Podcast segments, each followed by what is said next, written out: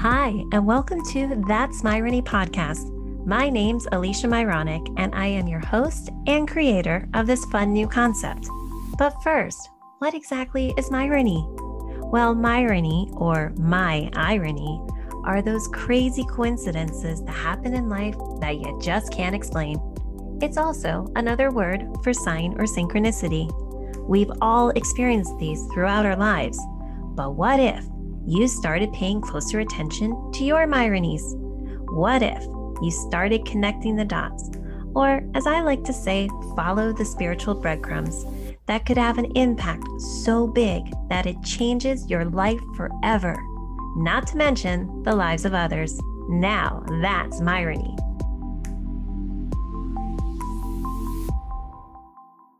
Hi, everyone. Welcome back to That's Myrony podcast. I am so excited for my next guest, Ellie Goldsmith, because he's actually my first international guest, uh, where he's calling in from Jerusalem. So, a little bit about Ellie is he's originally from London, now in Jerusalem, is a consultant, does PR, known affectionately by students as the Midnight Rabbi, Unity booking agent, manager, dedicated author, teacher, director, and producer. What doesn't this guy do? So, I'm so excited to find out the Myronies in his life. So let's uh, bring on Ellie and see what's going on on the other side of the world.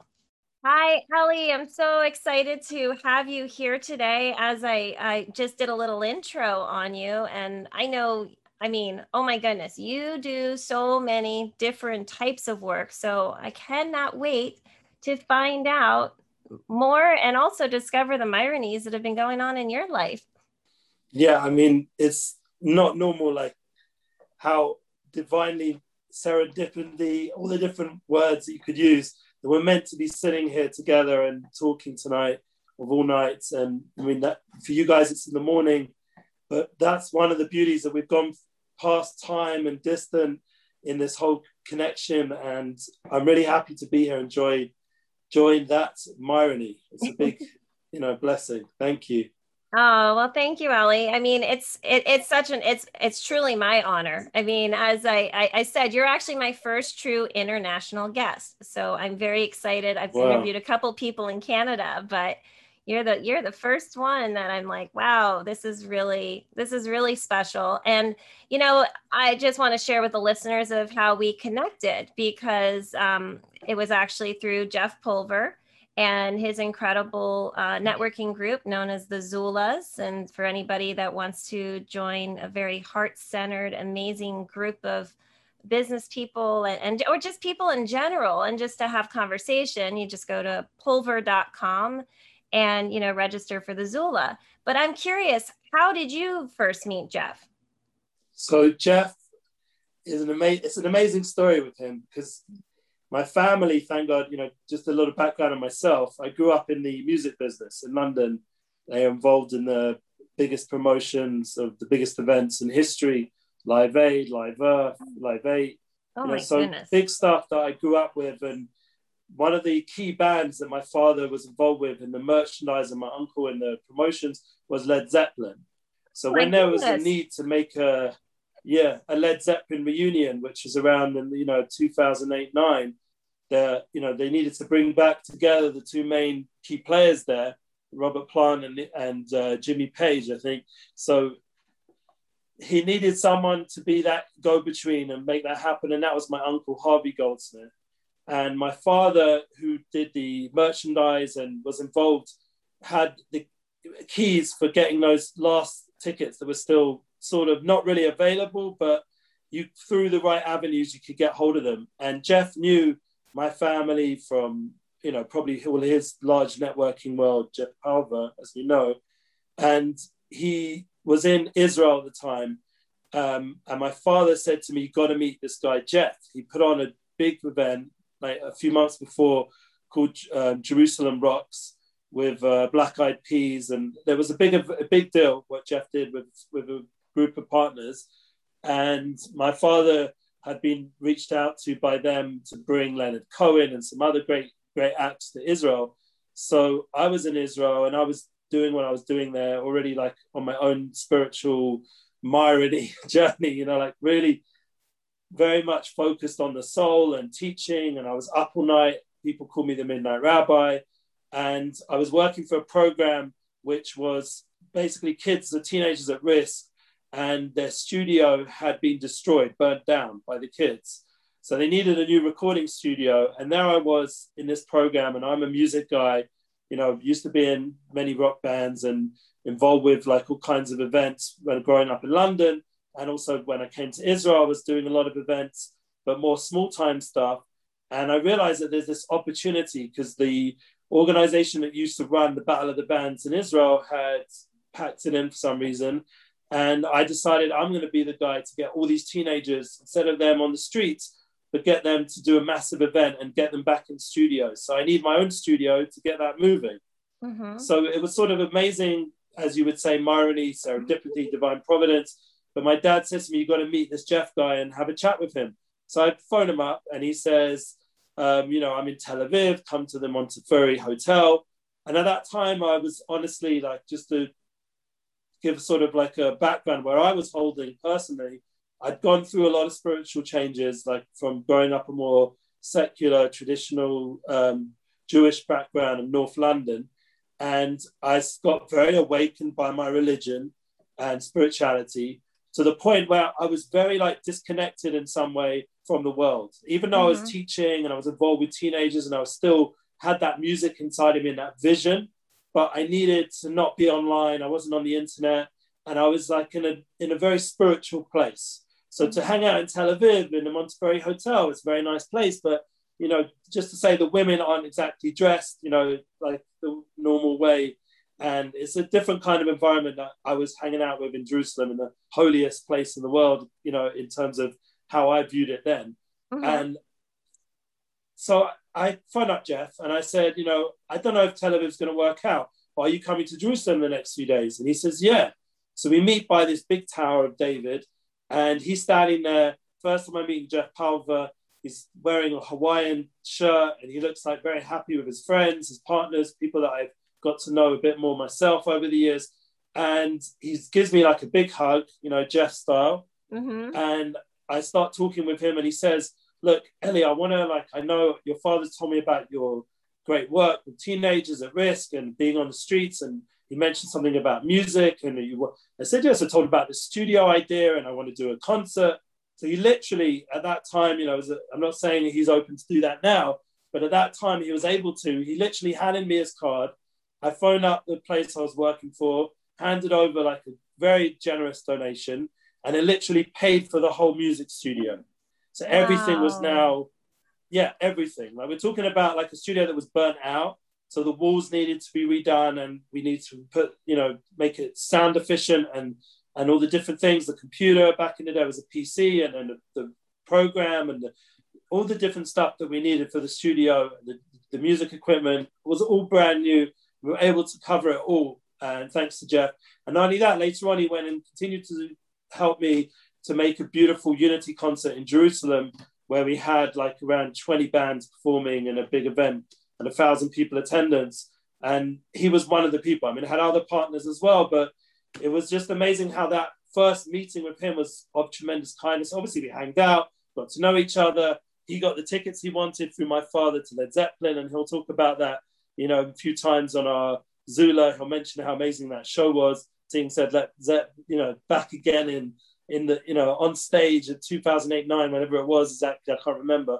But um, that was the, how we met through music and through unity concerts and you know making a big impact in the world that jeff was at that time and and also my family and it was nice that i could then give it to the youth and help them at risk teenagers instead of being on the street and doing whatever they were doing you know like many of them told me stories about how it literally saved them from very bad situations because instead of doing whatever they would have done they went and jammed and and, and they formed a band and it focused them for those few years that I was running that kind of event wow. in Israel. Um, I'm now obviously changed to a different project, but you know, because the, the whole climate's changed in the last 10 years, but it was a very amazing opportunity. And that's how I met Jeff. And we continued from then on. I was getting a bit more open again back to the real world. And I started hanging out and meeting him in Tel Aviv. We met uh, many times at Mel one of his friends, Mel Robbins, I think it's no Mel Robbins, Mel, uh, I've forgotten his name, but the the book guy, our books guy. So he, we met up many times uh, his events with with Jeff's breakfast, and also Jeff did a bunch of cocktail parties.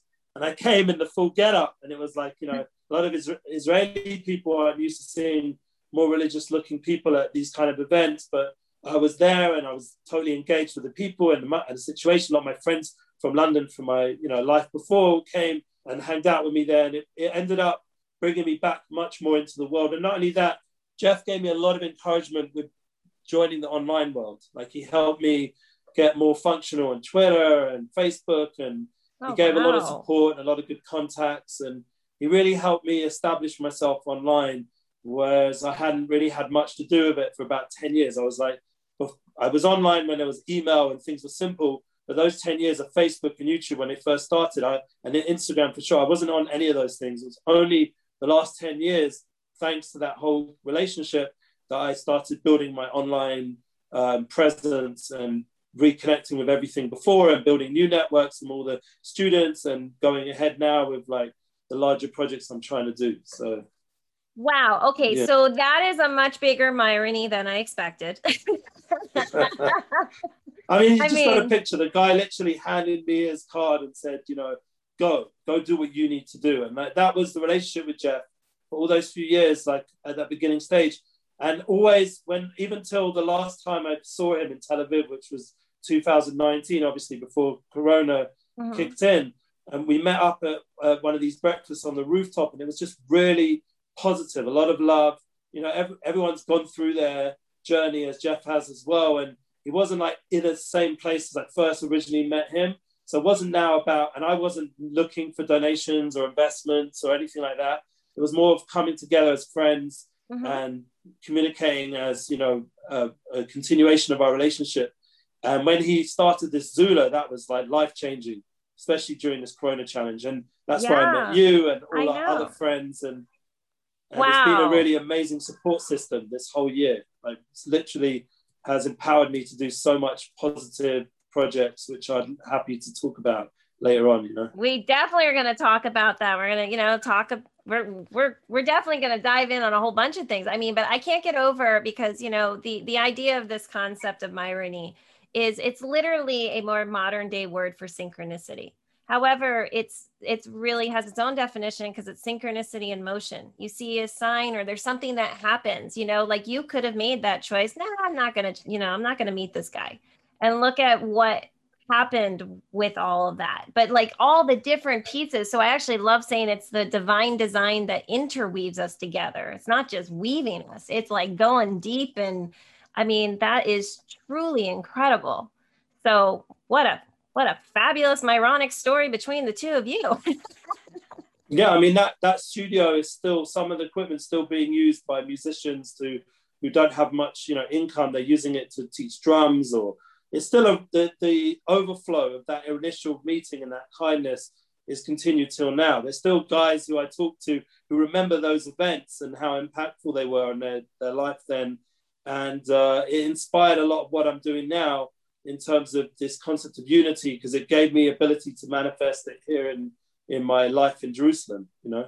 Yeah. So, so let's go big. back to I mean, you're when you were a kid, you said you grew up in London. You uh I mean, what you just explained of your connection in your uh, the musical connection your family and you know being a part of that world how long were you in london for so I grew up and I was born 1980, and I was there during the 80s, 90s, those 20 years. I did come to Israel at the end 1999, but really those I would say was a solid, you know, 18, 19, 20 years that I was there as a child growing up and being a teenager with access to the music world, you know, was just out this world. I mean, wrestling as well, because I was my family were the main promoters of WWF back in the day with Hulk Hogan and that whole scene and British Bulldog and you know Ric Flair and Bret Hart. And I used to do modeling as uh, for my family's merchandise for the WWF and I I was used to dress up in the you know what was his name? Uh, the Heartbreak Kid you know Shawn Michaels you know had all this leather on me. And thank God I had I looked a little bit more, you know, like uh, how I did in that in that time, you know, a bit more model style than I do now. But um, thank God, you know, it was it was an amazing experience growing up in the more celebrity music world, backstage experience, and it obviously gave me a lot of friends. Oh my um, goodness! And but I, they weren't like there were one or two people who seemed to use me in those days, but even those people, like you're saying, that's Myrony. I went back to London like not so long ago, like a few actually my last visit, and my wife and I were stuck to get somewhere.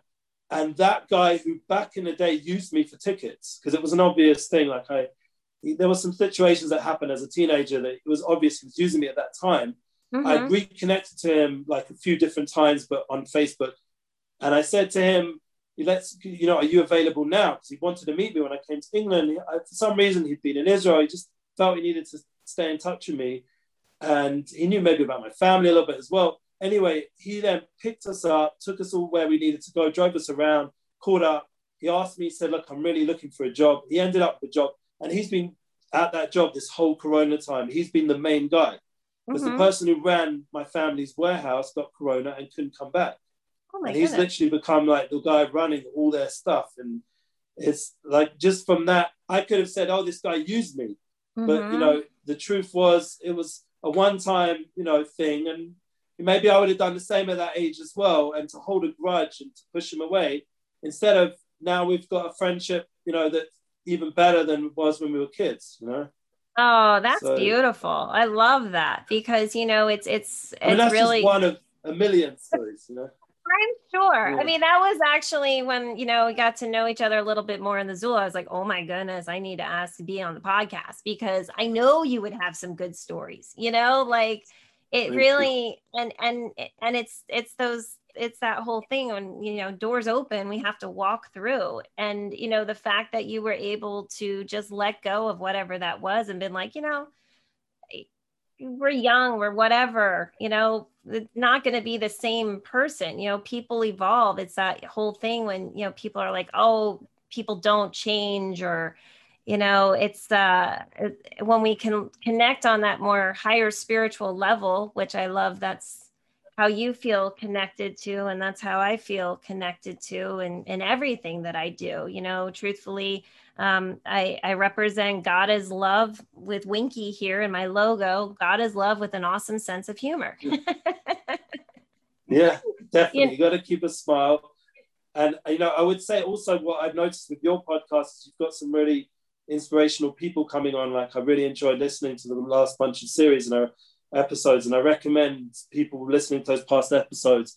But like one of the things that I would say is important that what you're doing and Jeff represented, he also said to me, never burn your bridges. He once said mm-hmm. that to mm-hmm. me. And I've seen that in business, like it's not worth burning your bridges. And it comes from spiritual ideas as well that I'm aware of, that I've learned, you know, in mystical texts. These and this, we have to be a more godly divine person. And I try when I communicate to people to be as down to earth now and as more universal as possible and not to like burden people with my spiritual understandings because I do believe on her, you know, that's the Jewish way of saying, you know, without the evil eye, but I do have a lot of um, knowledge in my opinion, not in an arrogant way, just, just like God bless me in a way that I can absorb a lot of material and like I internalize a lot of podcasts nowadays, but back in the day, it was sitting in a very spiritual setting and learning and learning the ways of God and the ways of you know spirituality. And it was a, a lot of like kabbalistic, mystical,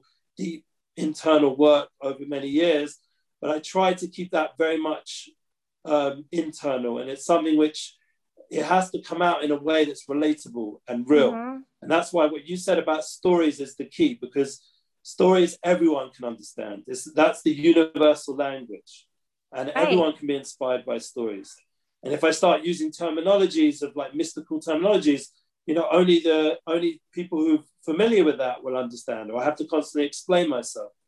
So uh, that's one of the things that, thank God, growing up in the entertainment world and having access to the music world and the promotional world and the merchandise world and the marketing world, it gave me an insight to communication and I'm seeing now that I'm 40 now, I'm 41 actually, just last, you know, a week ago or so, oh. that I have the opportunity to communicate more and more as time's going on to the larger public. And now it's my goal to make sure that communication is clear. Now, you, as you're doing a podcast, so am I, and I want more and more opportunities to put that down in reality. And that Jeff is definitely uh, one of the role models, and I, I put him as such. You know, on Facebook, I don't know if you remember back in the day, you mm-hmm. could choose different like relationships you have with people. Oh yeah. Describe. So he was one of the people I called a role model. You know, on Aww. Facebook. You know, like I define him that.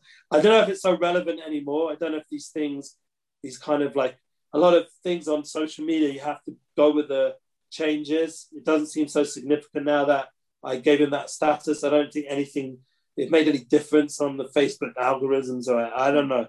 But um, the point is that that that having connection to a lot of different kinds of people and going in that journey has really helped and that's why i'm really happy that you asked me to come because you are you know someone i haven't met before like this last year mm-hmm. and you, you've really also gone on your journey i listened to your stories and it's amazing you know this oh. process of, of self-discovery doesn't mean everything's easy you know it doesn't yeah. mean that even if things that you're seeing the irony you're seeing the the, the synchronicity, excuse me if the word so right, serendipity, or you're seeing the flow, you're, you're in that, but you still might not have the emotional readiness for it, or you might not have the intellectual capability to explain it, or or even, you know, you're going to be in all kinds of situations, going to be a struggle. Like sometimes it's not what you were planning, you know, right. we weren't planning this year to be this way. But at the same time, like once we get that humility of life and we understand that we're not in control, so then this year that brings us onto Zoom and onto all these Zulas and all these opportunities to meet each other, these, these online communities, then we see that there's a new flow, even if it's not in person, but it still has dynamics that are really empowering and amazing. Absolutely. I mean, you know, we can look at we we should be able to look at the good even when there's, you know, not when I mean, when we could say the bad. I mean, yes, it's been tragic what's happened, but the way but there ha- there there really has been this major shift and i'm so grateful to be able to have these you know these conversations. And and i i i'm i so appreciate everything you said about my journey because i'm just here to try to help people who have felt lost in life. I mean i was so lost. And i'm actually um, you know in the process of writing a memoir called please save me. It's how i discovered Myrony but also god and not just the universe. I was a total universe girl for a while. And it was because actually it was because of being brought up Catholic. Not that there's anything wrong with it. It's just that I could not just accept that way of thinking. I was one of those people who was like, if I lived in another part of the world, that's what I would be brought up with. And that's what I would believe. How can I say this is the only way? And I'm, you know, I and uh, on my personal belief, I think God's so brilliant. It's like I'm going to give this bit of wisdom, this bit of wisdom, this bit of wisdom. Are they going to put it together or only claim one piece as their own? And I really think, you know, God is who you find inside of you. You know, and so that's what I'm really trying to do with this podcast is people create another relationship to God that maybe they can just open open it up a little bit more. Open the box that has been that God has been put in in in in some ways. And so yeah, you know, I mean, it, it, that's that's the one of the biggest keys of of everything that of life is to not put a limitation on your relationship with this higher power, however mm-hmm. people define it. And a famous saying of a, of a very well-known rabbi that I sort of worked for, not him because he's no longer alive, but his legacy and his movement is still alive and in fact is growing even now even though he's not alive. That's how powerful his message was. One of the famous sayings he said is to not is, is he used to tell people i also wouldn't believe in the god that you believe in. He always used to say that to all kinds of atheistic you know and and not agnostic people who used to encounter and play chess with and have deliberations with. He'd say i also wouldn't believe in that kind of god. The god that you have defined as God, I would want, not want to have nothing to do with, you know? Right.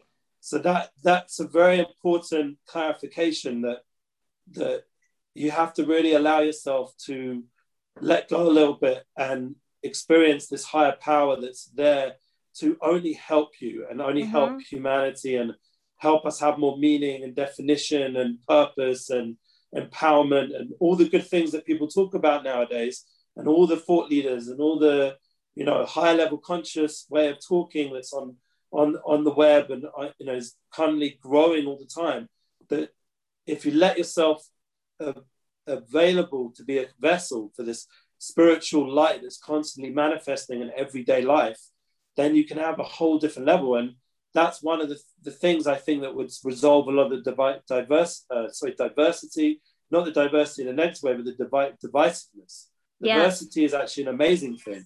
Yeah. The divisiveness that's being created right now by the media and the pol- politics is really like the opposite of what that divine flow can be and bring us together. Yes. And it's almost like there's forces wanting us to not be aware of this divine flow. And, and also, even more important, in my opinion, is to not realize how amazing we all are as humanity, that we're souls, that we have a yeah. divine essence to ourselves that gives us that ability to have a connection to the divine and make sense of this all. And that soul level is what I'm focusing on very much right now because I feel like that is a solution to most of today's issues. I, I absolutely agree. Issue, but no, I I'm yeah, I am not, right there with you. I'm right there with you. I believe if we can actually start looking from the soul level, and if you want to get angry at anybody, get angry at your higher self. Your higher self is the one that can be the masochist because you're trying to get to this higher level of awareness. You're trying to get to this understanding. God just allows it to happen for our own soul growth. When we can get to the point where we truly can look at everything we've somehow have allowed it to be you know and take responsibility. And there's there's ways there's there's so many different ways of looking at it but it's just like maybe we just got to open it up a little bit more. So that's why i love i love what you're doing. I feel like we're kind of doing a similar thing and i think maybe we're going to need to talk about this a little bit more. But yeah, you know we can always do a part two no problem. Yeah, yeah no that's, absolutely. That's I've realized I'm writing a book now. Like I've written a book and I'm taking it to a publisher. And I said to the publisher, this book literally is just a mission statement. It's not even like the beginning. It's just literally just the first line. Excuse me, I keep saying the word literally, but it, you know, it's a it's a book of literature. you know, it, it's it's it's the beginning of the process of of my mission statement to have this book out there. Please God, and I'm sure with your book as well. And the key is to the way I approached it to the publisher. I'm not saying you should do this, but I would say this to people to have that open mind uh, approach of this might be just the beginning of a series. That yeah. Same with the podcast. Like, like we don't have to do. Also, like you said, not to limit God, not to limit ourselves, mm-hmm. and allow ourselves to go with the flow and and allow ourselves to begin projects and allow the flow to take over that we can achieve much more than we even imagined with the project, Absolutely. with the book, with the I... podcast, with the relationship. You know, I don't want to limit my relationships with people. Even my, you mentioned about the soulmate before. Like, often we can get into habits, and in, in there's good habits. I'm a very big fan of, of Stephen Covey's Seven Habits and Eight Habits, and I even wrote my own Ten Habit version, and I have it in my head in my course, and it's one of my ways of thinking that's very helpful. But at the same time, there's a lot of habitual ways of being in relationships which limit your ability. Mm-hmm. And that's one of the things I've learned in business. Also, you know, like throughout week after week, there's all the time stumbling blocks. People aren't doing what supposedly they're supposed to do in your business. You know, I'm, I'm a director of a program, and there's people in the team who are not really functioning how I want, or people leave, people come.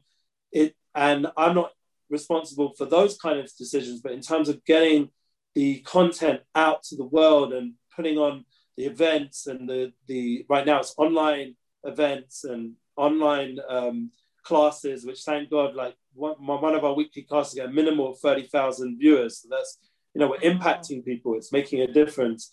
And I have to deal with all the impact in terms of the feedback and the questions and I'm the MC. It's a lot of work for me, but I could get like very, you know, upset with people when they're not doing their part, like in the studio or the video editing or the website posting or the YouTube posting, all the different aspects that are not working out exactly at the highest level that I'd want. mm-hmm. and or or even anyone our viewers would want. Sometimes we get feedback. Why is this not happening? Why not happening?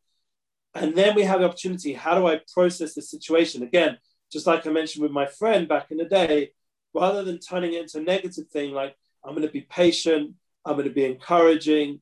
Like these are godly attributes that I'm going to bring into my business work experience. That we, you know, people would call it just being a good a good person, you know, whatever, however you want to define it. But the bottom line is it, it, it creates good relationship experiences. And same with like the Zula space. Sometimes, you know, I come on there in the meetings that we have, the private rooms, I don't even get to speak. And you know what? Like today, one there was one meeting, they didn't even mention me. They didn't even notice me. Like they just Aww. were speaking and speaking. and you know what? I just felt like I was an active listener, but by just being there, and I've noticed sometimes just being present and being involved, I have an effect without even having to say something and allowing things, not trying to force stuff, not trying to, you know, change um, in a, an aggressive way or a hustling way situations, allowing things to take part. Yeah. You know, another business I'm involved in, I book artists, know, music artists. Uh, it's called Unity Bookings. It's part of my overall Unity Inspires projects. So I'm booking artists, and you know, there's still stuff that's going on to do with past cancellations, still going on. Since you know the Corona Challenge started in March, there's still stuff that needs to be taken care of that wasn't paid back or whatever. Right. And I could get like all involved, and I could prove my point that I was right there, and I have photos of every single WhatsApp conversation at that point that I could send to the people and say, "You look, see that other guy? he wasn't exactly this and I was right. I could prove my point. But I'm not going to do it unless it's legally I need to, like there's some sort of legal reason for it. I'm not going to start pushing back on people because my bigger mission is souls and, and creating a unity experience where we're together. I'm not, mm-hmm. we're a team. I'm not here to prove myself better than you. And yes. I've noticed over the years by constantly being loyal to people and always trying to just do the right thing in these kind of situations, in the long term, all my relationships have continued in business. Oh, and thank God I, I, I can feel like a peace with myself when I go to sleep or something that I haven't burnt anyone. I haven't intentionally hurt anyone. And if there's anything that's seen that way, I've apologized. And, you know, I, we have like a festival in Israel that just was called Purim, which works out my birthday. And one of the things you do is you give presents to people. Mm-hmm. I went to the people about uh, 12 years ago or more, maybe 14 years ago. I went to the people that literally threw me out this institute for no good reason. Yeah. No. I didn't do anything wrong. I actually ended up leaving myself more than they threw me out. But they're pretty, pretty much making it very difficult for me. I went to those people and gave them all gifts on that festival. I went out my way to their houses, even though I could have been very upset with them and bitter with them and you know, and only years later they finally realized how wrong they were and came and asked my forgiveness. But I've already, I'd already settled it years before. Like, you know, and this is the kind of thing with life. You get these opportunities and relationships. And one of the blessings I had that to get back to the soulmate thing is I had my soulmate throughout this whole journey. Like I always had someone in my life who I could partner with and everything I was doing. And she knows all my stories. She remembers me when I used to run nightclubs in London. Oh, and wow. I, I, ran a night, yeah, I ran a nightclub called Pimps and Whores. Excuse my language, but that was the name. You know, I was a bit of a player back in London. So, and she was there at my night. She was at my, you know, event. You know, obviously I gave her. We weren't like going out, uh, but there was a soul connection even then that I had noticed. And even though I wasn't so soulfully attuned, but I just knew there was something very special about her and I obviously got her into the party for free. She was one of the few VIPs I gave. And we ended up, our original time we met was in the gym, but we ended up becoming best friends from that gym meeting. And, you know, like it's just amazing. I was 16 years old when I when I first spoke to her. The first oh, time we actually wow. met each other when I was 14. 14. Yeah. And it was on a very special day in our calendar. It's called Yom Kippur. It's like a the holiest day of the year. It's the one day you can't get Jeff on the internet. He takes the whole day off. That's Jeff right. Pulver is not on the internet for that one day. That's how holy that day is. Jeff Pulver is non-contactable on Yom Kippur. So I was that at 14 years old going around the different places of worship as we as I was a teenager, I wasn't really interested in worshiping. I was interested in socializing. Yeah. Mm-hmm. So there is this pretty girl, and I was introduced, and we smiled. She apparently fell in love with me that first time she saw me, Aww. and that was how it always was. She always wanted to be my, you know, soulmate. She from that 14 year old meeting and 16 year old when we first spoke to each other, and we just came closer and closer, and we got married when we were 21. So Wow. You know, it's been 19 years. Yeah. That is so I didn't beautiful. have to go on, yeah, thank I didn't have to go on dates like a lot of my friends. Like, you know, I, would had relationships before her, but it was all like in a in a different context. When I came to Israel for three years, we were both here and growing spiritually. And I just knew deep down that she was the one, and I didn't need to go on any dates or any headaches. It was just clear irony, serendipity. Yeah. This is my soulmate it's it's funny my parents um they were married almost 43 years before my dad passed away but it was the first time my dad met my mom he said one day i'll marry you and you know it's just that you just yes. know and i love hearing stories like that there's um I, yeah. I, I think one of the most beautiful books I've ever read about soulmates is called Only Love is Real by Dr. Brian Weiss. And it kind of gives a different perspective on but what our different levels of soulmates because you know we have soulmate friends we have you, you know soulmates in in in so many different relationships. And i think even some of our soulmates are meant to we're supposed to learn some lessons from. But when you can have that really beautiful amazing connection i mean you can't deny that level of divine providence as he like you know as said before. And that that's just so beautiful. And i'm just so happy for you both because I think that's ultimately, if we can get to that point in being given that gift, that is amazing.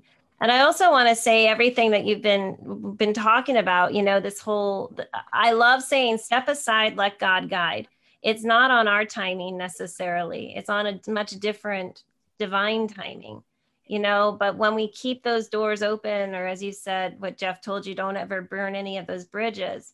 It's like you just never know what the what the bigger picture is.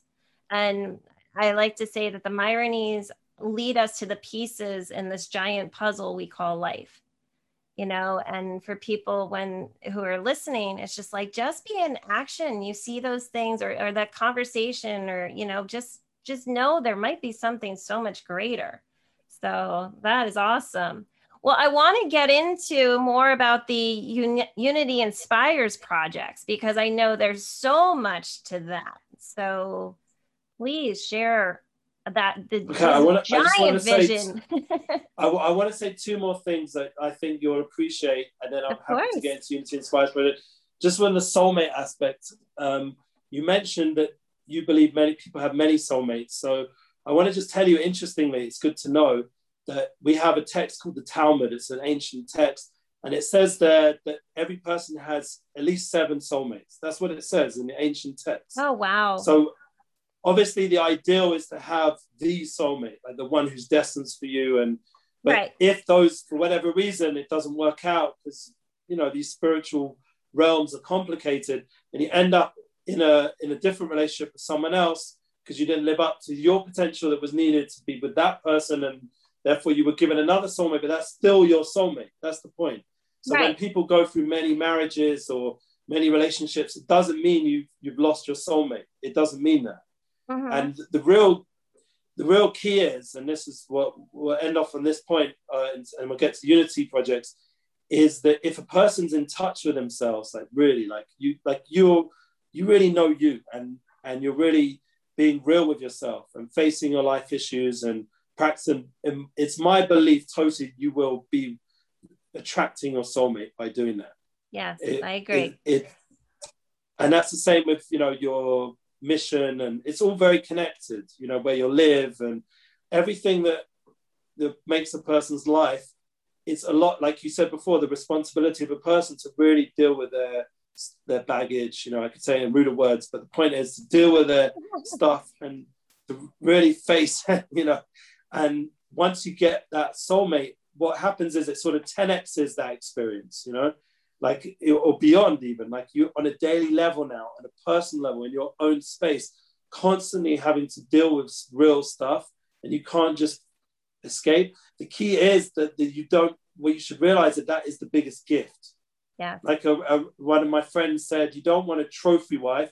You want a wife that helps you get trophies. You don't want a husband who's gonna like you know give you everything. You want a husband's gonna and they is gonna empower you to be, you know, whatever the soulmate is is gonna build you. That's the point. Yeah.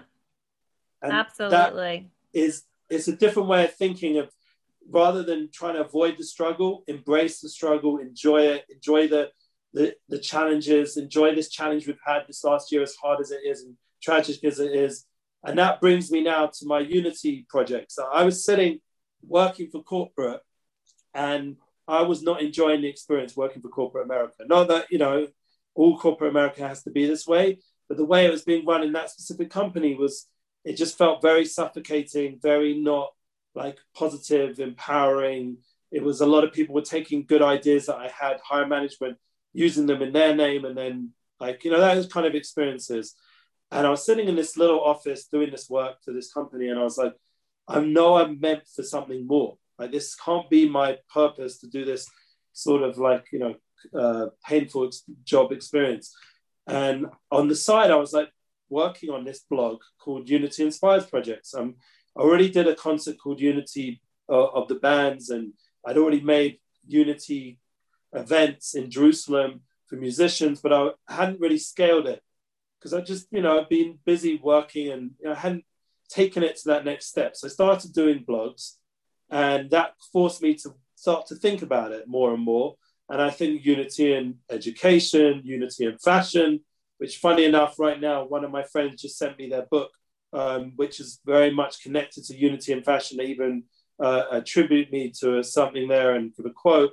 And they're very much relating to that energy of creating that unity in fashion, unity in education, unity in marriage, unity in everything. I like have my Unity Flow podcast now. I started slowly, slowly scaling it.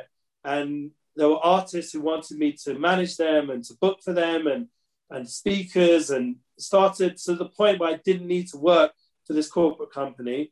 But first, the irony was I needed some way to get out of this corporate company. So mm-hmm. one of the things was I was moving from out of Jerusalem back to Jerusalem. And there was a company in Jerusalem wanted me to manage their customer service department.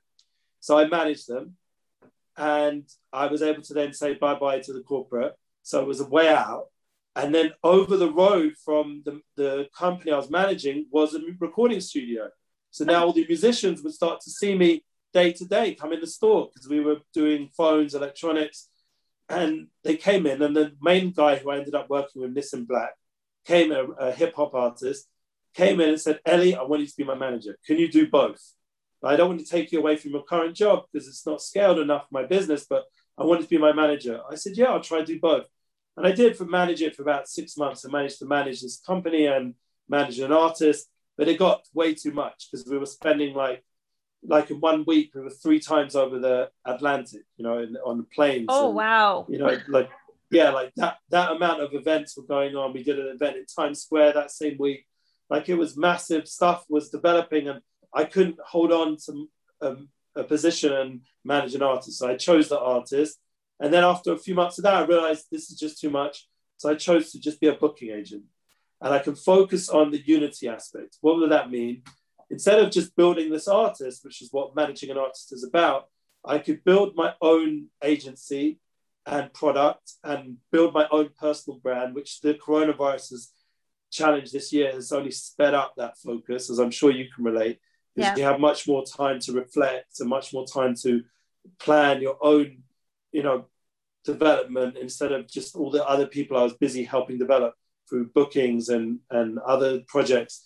And one of the things I realized that in order to really help other people truly, I'm going to have to first get myself more unified, more uni- united, like more together. And that meant like my marriage had to become more important. My children had to become more important. My family life, my health, my lifestyle had to be more enhanced. And I had to develop more real relationships with people like yourself and not just, you know, these one off, whatever, like, you know, just making a booking and doing a gig. Like it had to be like real relationships. Same with my clients, and same with all the people I talk to online. That if they send me something, I have to respond in an authentic, real way. and you know treat people how I'd want to be treated and all this kind of stuff. And I've really worked hard on it to the point where the concept of unity inspires projects is now manifesting in real time. It's not mm-hmm. just the theory. Like I'm trying to live this now. And I think that's a big point to a lot of people in business and podcasting or whatever they're doing. It's not enough to talk the talk the talk. You got to walk it. You got to live it. Yeah. And make it into your daily plan. Like, how are you going to manifest this? So one of the ways was to write the book every day, and that was thanks again to our Zula meetings. And now writing a book, like I said before, became my mission statement of Lau. What am I going to do? But like I said, the goal is to have a series and be once I've got myself clear, then I can be collaborative to other people. Mm-hmm. That's the idea that the more your mission, like I see with my that's my Myrony, you've got your mission clear. Now you can clear in a clear way, in a simple way, include other people into that. And it's not too much. Yes. And that's something which is, you know, I'm watching you and learning from that. And the more and more in our network, the more the people we're meeting who doing it on it, they've already done it in their way, like their brand, their project, you can start to understand. Like, for example, when you look in the podcasting world, and I think that's a very important way of communicating now. Joe Rogan, for example, that authentic conversation that he's having with people, just mm-hmm. and for hours, the long form of just chilled conversation, not too much pressure and not too much marketing and and higher ups getting involved and Hollywood getting involved, just a very real conversation. Mm-hmm. No like agendas, just very authentic. And that kind of media is very attractive to me. And I think one of the reasons it is, and I would say again for many other podcasters like Tim Ferriss, um, Tom Bilyeu, Lewis Howes, all these kind of guys out there. Um, you know, there's, there's a few lady ones I listen to. I'm just trying to remember and um, their names. For some reason, it's gone out of my head. But there's the, you know, if not now, then when that podcast and there's a bunch of, you know, Oprah, of course, is always someone I've, I've listened to over the years. But the point is that with all these people out there, what I've understood is that there's an awakening of consciousness that people want to communicate and connect. Yeah. Because they and one of the ways is through this podcast format. Why would they sit and listen to us? Because we're having a conversation, and I want you to come back to me in what I'm saying. I want to just keep talking, talking, because the conversation aspect no, it makes it real. Like it. No, absolutely. It, like, like, it, it, really, we yeah. never see. The thing is, is I never actually know what we're ever going to really talk about. I love that. I truly love that. I try to keep it as organic as possible and let it happen the way it's meant to happen. And you know, I feel like I've. I'm sure you kind of feel the same way. You're just a messenger here in this time to be showing something in a different light. And we're both trying to show God and higher spirituality in a different light than maybe what we've been accustomed to you know like it's it's um I and that's actually when I even though my last name's pronounced Myronic and people have these Myronic experiences, I give all the humor to that of God. you know, how, how I happen to be born with that name, you know, but I don't look at it as my word. I look at it as everybody's word because it's my irony, but we take out the I because it's not about I, it's about we, and it's about something so much greater. And my vision is to see people share their Myronies in addition to their selfies on social media and being able to connect on that level. Because and that's actually why this podcast is the way that it is. It's to show these level of connections like how did that happen? So like to hear how you connected to jeff which is how we connected is so incredible because you know i've only know him virtually but i do feel like he's a true friend because i've had those conversations and you know and it's like i know our conversations are going to continue because what you're what what you are truly creating and with unity inspires like it is all about inspiring and thinking you know how can we start having everybody be raised to this higher level of consciousness and when we can start yeah. looking at it more as this you know we're having this spiritual experience in a, in a human existence and and i live sure. my life so much by that of I'm always looking at what is my higher self trying to to show me, teach me. You know, how can I help others? and I truly believe, you know, we're here. We go through what we go through. We go through, like, I actually, I mean, you've listened to my podcast, but I, I've gone through, I believe I've gone through all the trials and tribulations solely that I can help others. Because how else could I help others unless I'd gone through it? Sure. That's and, it. It's real life. It's real, it's real content, it's real connection and that realness is what people are thirsty for like the fake media or whatever they i don't like using these terminologies but the way yeah.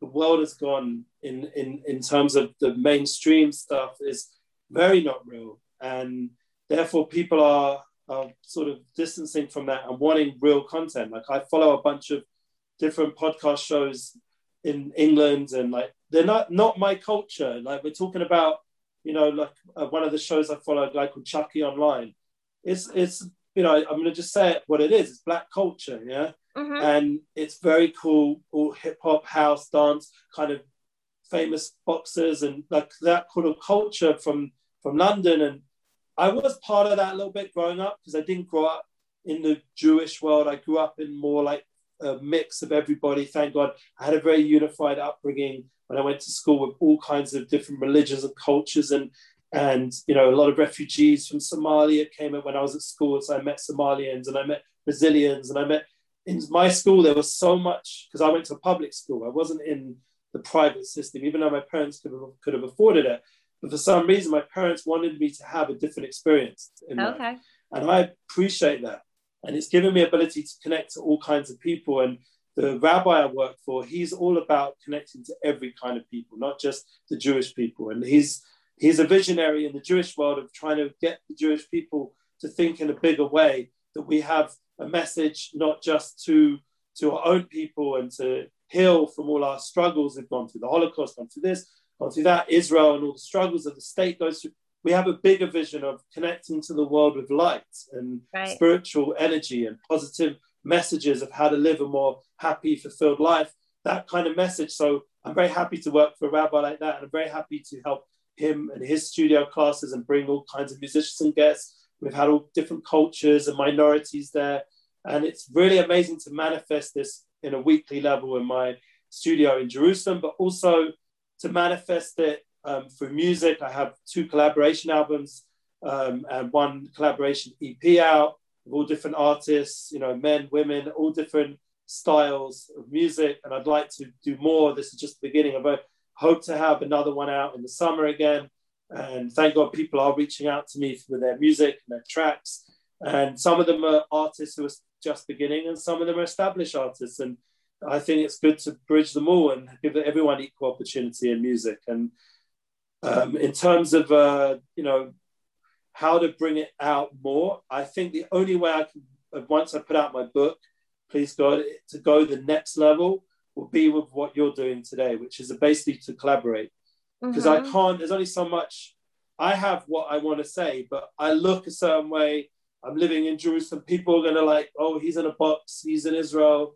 He's part of that thing. And one of the things I enjoyed hanging out with Jeff was like always try to break those definitions. Wait a minute, this guy like isn't in that box. And wait a minute, he grew up there and he was with Led Zeppelin or, you know, with uh, Lenny Kravitz and, you know, you know whatever musician you're into music style mm-hmm. he was mm-hmm. with those people and you know stevie wonder and paul mccartney and that was my upbringing and david bowie and like you know the queen and you know all the different things i experienced. And i don't mean the royalty because i also met the queen as well but i'm not talking about like all the different levels. I, I remember the first one of the funniest parties i went to was prince william's birthday party. Yeah. Oh wow and i met a very yeah i met a very nice blonde girl there who fell for me. and uh, I wrote a song called Emily. And I changed, my wife doesn't like when I bring this story up, but then I, I changed the song to Family. And actually, it's out there, song Family. I put it out on SoundCloud Aww. and it's now on Spotify. I've recently released my, my only album that I ever did.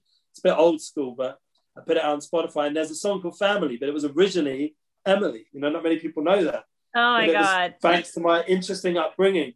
And that's where we start to see a very larger picture of Myrony or divine providence or serendipity, where everything starts to come together. Yeah. We start to see how every single experience you had as a kid now or every single person you were blessed to know growing up with has a, a significance even now. Mm-hmm. Like, and I make, I try make a big effort to reach out to those people practically, even now. Like uh, Emily, I haven't heard from for years. If she's out there, you know, send regards. But I mean, like, other than that, like those experiences, like one of my best friends was with me that night, and we're still friends. You know, mm-hmm. we we were just recently zooming, zoom chat each other, and had a great catch up. And uh, you know, he was there with me in those days, and we're still, you know, best friends now. And I think it's really important that you maintain your relationships and you see how those experiences are formational. And it's all that's on an individual level, but on a larger level, communal level, the ability yeah. to take it to the next level. I didn't have your experiences, so I can't impact your sphere of influence like you can, and right. I can't impact someone else's sphere of influence. So the only way we're really going to unify is is to learn how to communicate on a soul level and to really get connected more. And that yeah. that's like a project I think we all need to engage in. And we need to use the social media tools to enhance that, not to, God forbid, like they're saying in the social dilemma documentary, make it worse. You know, like the algorithms are against us. We need to actually do something about that in mm-hmm. a proactive way you know, there's all this activism now, cancel cancel culture, all this stuff going on. We need to be much more proactive in how are we're going to connect. How is the left and the right going to communicate? How is this and that? What is the wavelength where they can communicate? And that's where I think if people would realize that they have a soul, then they, uh, and that soul is is so vital to their existence and to their life and their relationships, that they can then start to learn the communication of soul.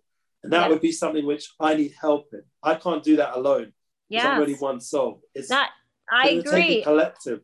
I agree. It's all about collaboration when we when we want to look at this. If we really want to impact the world and impact humanity in a different level and it's funny how you you know you keep bringing up box because that's what I keep saying that I'm trying to do is break God out of this box, you know, and and be and if, if people aren't okay with saying God, that's okay too it's wherever people are really at you know it's like if if you if you're comfortable saying universe because of religion you weren't able you know i was one of those people but i was shown something totally different and that's another whole conversation of why i'm you know i'm a i'm a huge advocate of trying to show god in this different light and you know and and the Myronies are the uh, um, we can connect the dots, but I love to say there are spiritual breadcrumbs. And sometimes it's literally the smallest crumb that will have the biggest impact and will literally create the miracles in our lives and in others.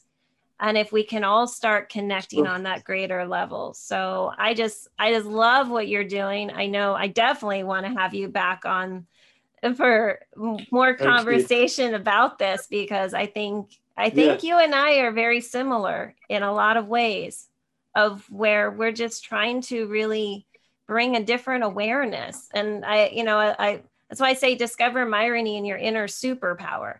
You know, like I call it my spiritual spidey sense because I do everything based on intuition in the sense of like something happens and I'm like, oh, okay, what's that next door going to open?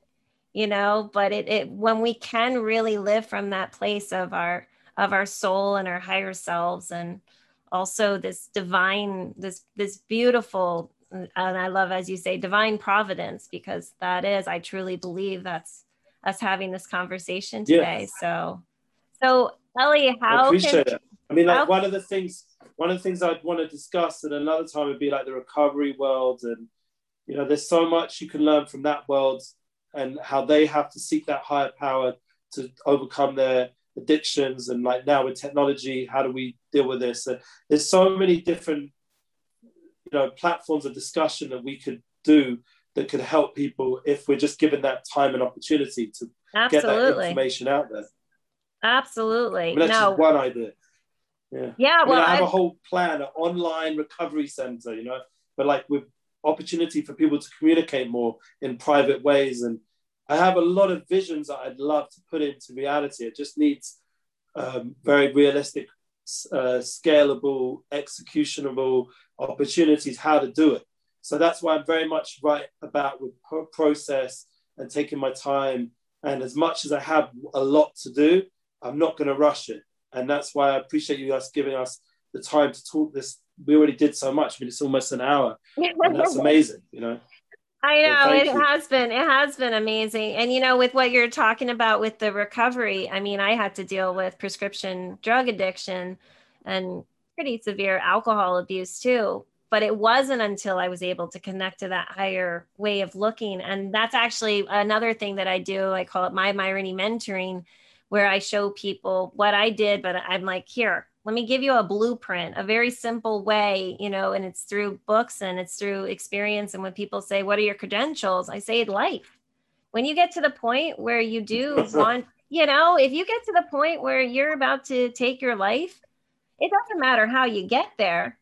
I also believe in this in the other side. It doesn't matter how you get to God as long as you get to God. You know, whatever that is, just just know that or you know, just just open up the door of something greater than just ourselves, you know? And, but I love, um, I wanted to get into actually how you're known as the Midnight Rabbi, because I mean, that first off just sounds like a really yeah, cool, that connects cool into name. the recovery aspect because it's a cool name because I was uh, with at-risk teenagers on the streets late at night, and uh, it really was a hard four or five years of not sleeping in my bed.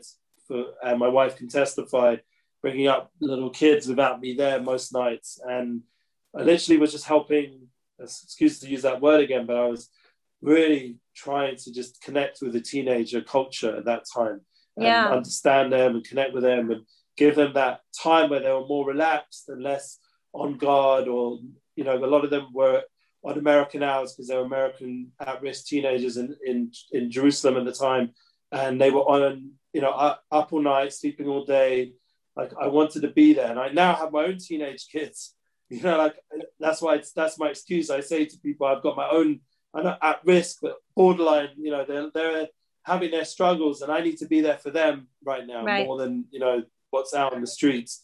So, but it definitely gave me insight, and uh, you know, working in a rehab as well was an amazing opportunity, and I just I feel that there's so much we can do for uh, for the new generation is to give them just tools of of awareness. Like my, the fact yeah. that my son, my oldest son, even though he's going through teenage struggles, but he always comes out with an awareness that this is from a higher power.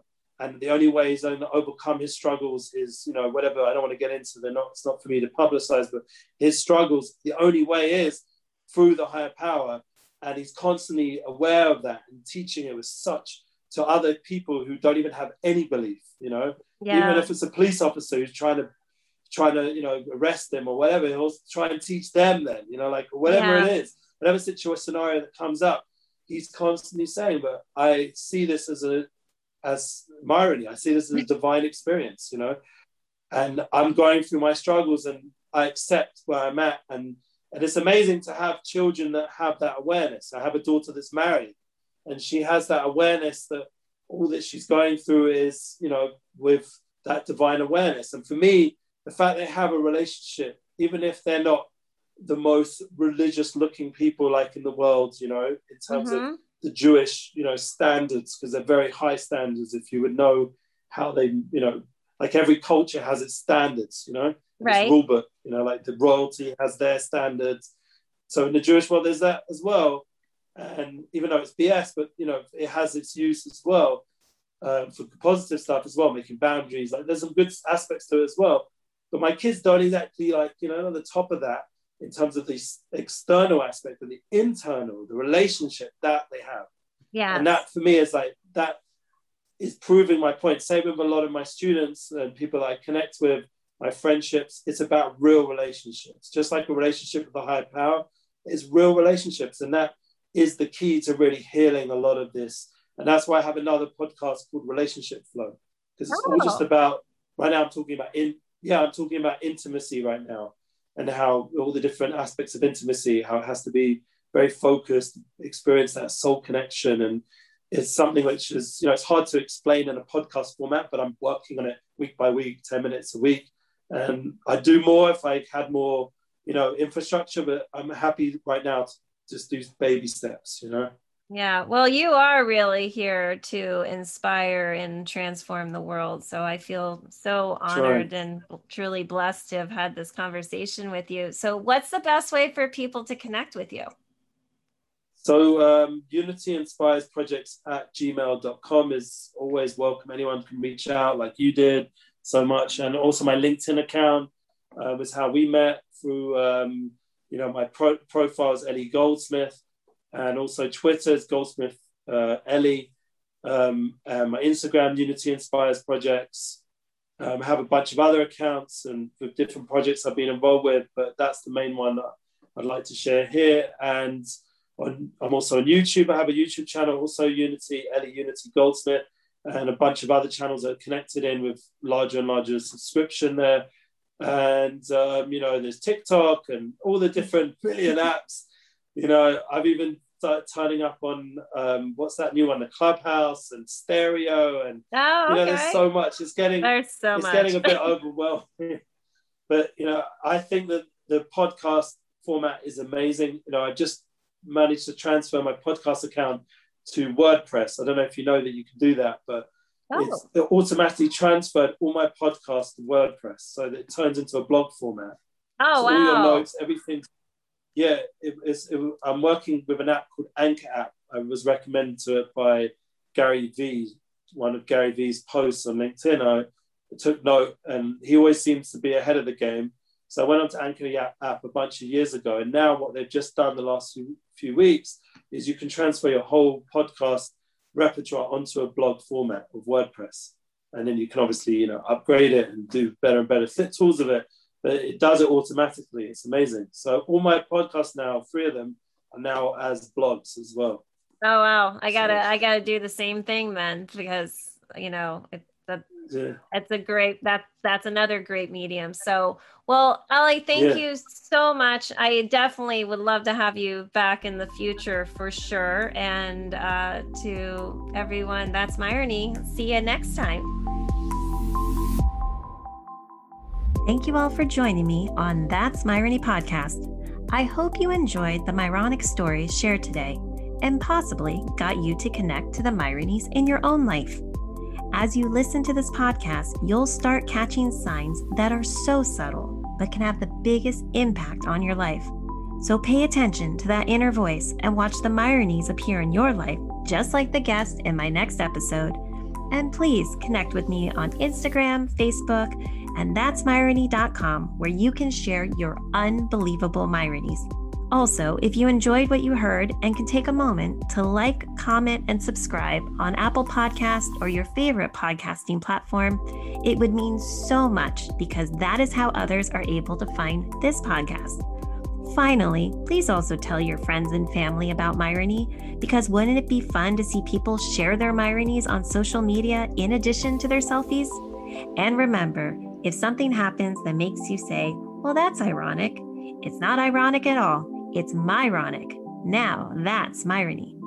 See you next time.